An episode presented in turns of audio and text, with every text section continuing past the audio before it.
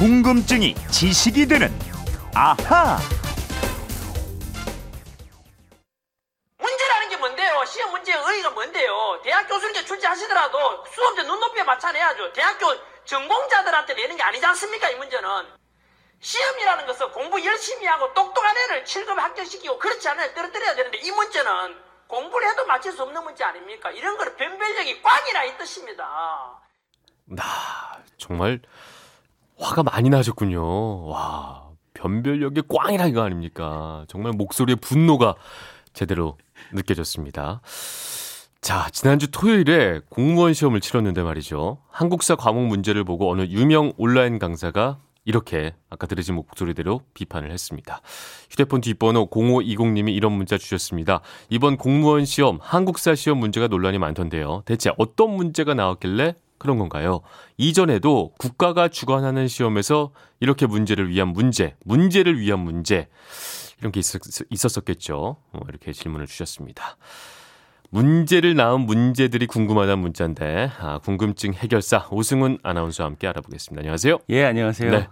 자, 이번에 문제가 된 게, 아, 7급 공무원 시험 문제였다고요? 예, 정확하게 말씀드리면 서울시 지방공무원 7급 필기시험 한국사 시험이었고요. 네. 7번 문제였는데 보기를 주고 이렇게 물었습니다. 고려 후기의 역사서를 시간 순으로 옳게 배열한 것은 고려. 후기의 역사서. 네. 어떤 보기들이 주어졌나요? 기억이 민지의 본조 편년 강목, 니은이 이재현의 사략, 디귿이 원부 허공의 고금록, 리을이 이승휴의 제왕운기였습니다. 네. 이 보기를 시간 순으로 옳게 배열한 것을 찾으라 하면서 뭐 1번 보기 기억 리을 니은 디귿순 뭐 이렇게 나열하는 아. 보기를 낸 겁니다. 제가 이래 보여도 대학교 때 네. 사학과를 복수 전공을 했었어요. 어, 그러세요? 역사를 공부하고 싶어서. 네. 근데 부끄럽게도 여기서 제가 아는 거라고는 네. 없어요. 없어요? 들어본 게 제왕운기 정도 한번 네. 들어본 것 같고 나머지는 정말 모르겠어요, 저는. 저도 제왕운기 들어보긴 했어요. 네. 그런데 이 보기들이 아주 유명한 역사서도 아니고 네. 시험 공부를 많이 한 이 공무원 시험 준비생, 뭐 줄여서 공시생이라고 하는데 네. 공시생은 많이 공부를 하면 아실지는 모르겠지만 어, 이더 큰 문제가 뭐냐면 네. 이 역사서들이 나온 연도가 얼마 차이가 나지 않는다는 거예요. 아, 각각의 역사서가 네. 본조 편년 강목은 1317년에 나왔고 사략은 1357년에 나왔으니까 이건 그래도 40년 차이는 40년. 납니다. 음. 그런데 고금록이랑 제왕운기는 불과 3년밖에 차이가 안 나요. 1284년과 1287년.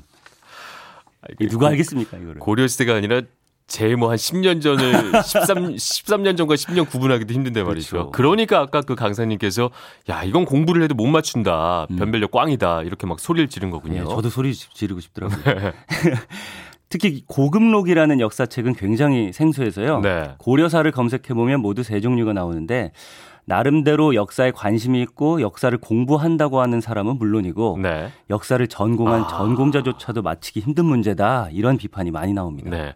문제도 문제지만 사실 과연 이런 3년 차이 정도를 고려시대 역사를 알아서 공무원 생활을 하는데 네. 이게 무슨 도움이 될까? 이런 본질적인 궁금증이 들 수밖에 없을 것 같아요. 저도 정말 같은 생각이에요. 네.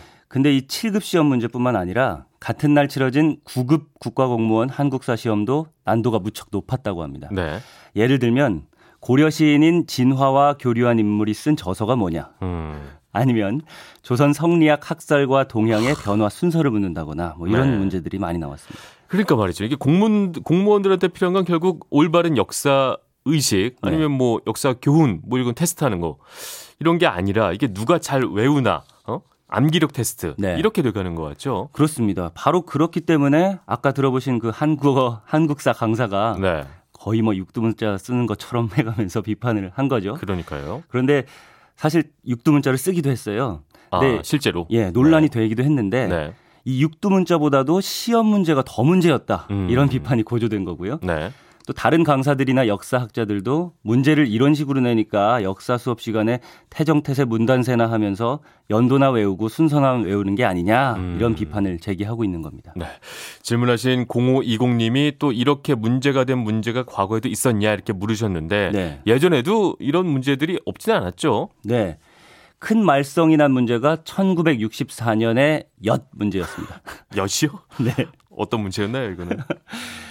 1960년대 중학교도 입학 시험을 치렀던 그렇죠. 때인데요. 1964년 12월 7일에 네. 1965년도 서울 중학교 신입생을 선발하기 위한 시험이 있었습니다. 네. 이때 과학 과목 18번 문항이 이거였습니다. 엿기름 대신 넣어서 엿을 만들 수 있는 것은 무엇인가? 네. 이렇게 묻고요. 보기로 1번 디아스타제, 2번 꿀, 3번 녹말, 4번 무즙 이렇게 네 개를 줬습니다. 뭐 일단 초등학교 6학년이 보기에는 좀 어려워 보이긴 합니다. 예. 저도 못 맞출 것 같아요. 네. 근데 문제는 이 문제의 난이도가 아니라 정답이었어요. 어. 출제자가 제시한 이 문제의 정답은 1번 디아스타제였는데요. 네. 수험생들이 4번 무즙도 답이 된다 이렇게 주장을 하고 나선 겁니다. 아, 그러니까 정답이 두 개다. 네. 복수 정답을 해야 된다 이런 얘기죠? 맞습니다. 왜냐하면은 무에도 디아스타제가 들어 있다. 아. 그리고 당연히 무즙으로도 엿을 만들 수 있다. 그렇기 때문에 무즙 역시 정답이다 이렇게 주장을 한 거고요. 오호. 근데 하지만 입시 당국은 1번만 맞다고 했고 결국 이 문제를 틀린 수험생들은 중학교 입시에서 떨어지게 됐습니다. 네. 당시 시험은 아주 치열해서요. 딱 한 문제 차이로 당락이 갈리고는 했거든요. 그렇게 떨어지면 재수 삼수를 하기도 했고요. 그 정도였으면 수험생 그리고 학부모들이 가만히 있지는 않았을 것 같은데요. 네, 정말 난리가 났다고 합니다. 네. 이 화가 난 학부모들은 이 문제를 법원에 제소하기도 했고요. 아, 무즙으로 무엿을 만들었습니다. 이 실제로 만들 수 있다는 걸 입증을 한 거죠. 아 직접 만들어 봤다. 네. 아. 그 재밌는 게 이렇게 만든 엿을 가지고 교육부 등 관계기관에 찾아가서 던지면서 이렇게 소리를 질렀습니다. 엿 먹어라. 무엿 먹어라. 무로 만든 무엿 먹어봐라. 이렇게 소리를 지른 겁니다. 아, 그 우리가 요즘 욕할 때 그런 얘기 많이 엿 먹어라. 막 이거 방송에서 해도 되는 건지 모르겠는데 여기서 나온 말이네요, 이게. 그렇죠. 그렇다고 합니다. 시험에도 나왔으니까. 네, 엿 여기서. 나온 말이라고 하는데요. 뭔가 이렇게 카타르시스가 느껴지죠. 엿 먹어라. 제가 잘 살렸죠. 네, 좋습니다. 네. 결국 입시 당국은 무즙을 답으로 쓴 학생도 정답으로 처리를 해줬고요. 오, 그렇게 됐군요. 네. 이러면서 당시 명문으로 통하던 중학교들은 신입생을 추가로 받게 됐습니다. 아. 경기중학교의 경우에는 정원과 관계없이 38명의 신입생을 더 받았다고 합니다. 와, 정말 잘못된 문제 하나가 엄청난 파장을 일으킨 거군요. 네, 정말 큰 파장이었죠. 네. 이런 파장은 가끔 일어나는데요. 아실 텐데 이 최근에 가장 문제가 된 건 2014학년도 수능 사회탐구 영역의 세계지리 이게 문제였습니다. 소송으로 이어졌다고 저는 기억을 하고 있는데요. 네. 아직까지도 이 소송이 완전히 해결되지 않은 채로 법적 다툼이 진행되고 있는데요. 네. 2013년 11월 7일에 치른 이 수능 세계지리 8번 문항이 문제였습니다. 세계 지도에 유럽연합이랑 북미 자유무역협정, 네. 영어 약자로 나프타를 제시한 다음에 옳은 설명만으로 이루어진 선택지가 무엇인지 물었는데요. 네. 교과서에 의하면 유럽연합의 총 생산액이 나프타보다 많다. 이게 맞는 음. 내용이었고요. 이 보기가 정답으로 인정이 됐습니다. 네.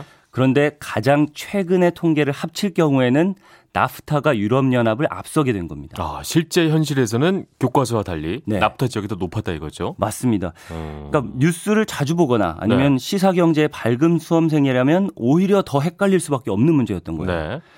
한국교육과정평가원이 교과서에 나와 있는 내용이 우선이다 이러면서 잘못된 문제가 아니라고 했고요. 아. 그래서 수험생들이 소송을 냈는데 2심 재판부는 학생들의 손을 들어줬고요. 네. 이 문제로 인해서 대학에 불합격된 학생들한테 추가 합격의 기회가 주어졌는데 네. 이미 1년이 지난 시점에 나온 판결이라서 이 학생들은 피해 학생 모임을 구성하고 음. 평가원을 상대로 지금까지도 소송을 진행 중인 겁니다. 현실보다 교과서에 나와 있는 내용이 우선이다. 이런 입장은 좀, 그렇죠. 좀 이해가 잘 안 됩니다. 네, 그렇죠? 공부를 더 많이 하고 많이 알고 뭐 신문도 자주 보고 이런 그러니까요. 학생들이 불리해지는 거잖아요. 네. 소송은 아직까지 진행이 되고 있죠. 네. 여기서 온, 오늘의 아, 이런 것까지 말씀드릴게요. 네. 빠밤. 네, 직접. 예, 시험 문제가 어렵기로 치면은 영국 옥스퍼드나 캠브리지 대학이 악명 높은데요. 네. 예를 들면 이런 문제를 낸다고 합니다. 계란은 어떤 모양인가? 달팽이도 생각을 할까요? 음. 학생이 까칠하면 무- 우선 무엇을 할 것이며 그 음. 이유는 뭔가요? 이런 거예요. 그러니까 우문현답을 바라는 것 같아요. 네. 수험생이 과연 이런 질문에 어떻게 답을 하면서 논리적으로 끌어나가나 뭐 이런 걸 보는 거 아니겠습니까? 그렇습니다. 그러니까 딱 정해진 정답을 듣고자 하는 게 아니라 네. 추론 능력, 그렇죠. 사고력 이런 것들을 보겠다는 거겠죠. 그러니까요. 모든 시험이 이럴 순 없겠지만 네. 가능하면 좀 이런 식으로 하는 게 더 사람을 잘 뽑는 방법이 아닌가. 네, 뭐 맞습니다. 이런 생각도 해보게 됩니다. 알겠습니다. 궁금증이 지식이 되는 아하 오승훈 아나운서와 함께했습니다. 말씀 감사합니다. 예, 고맙습니다. 네.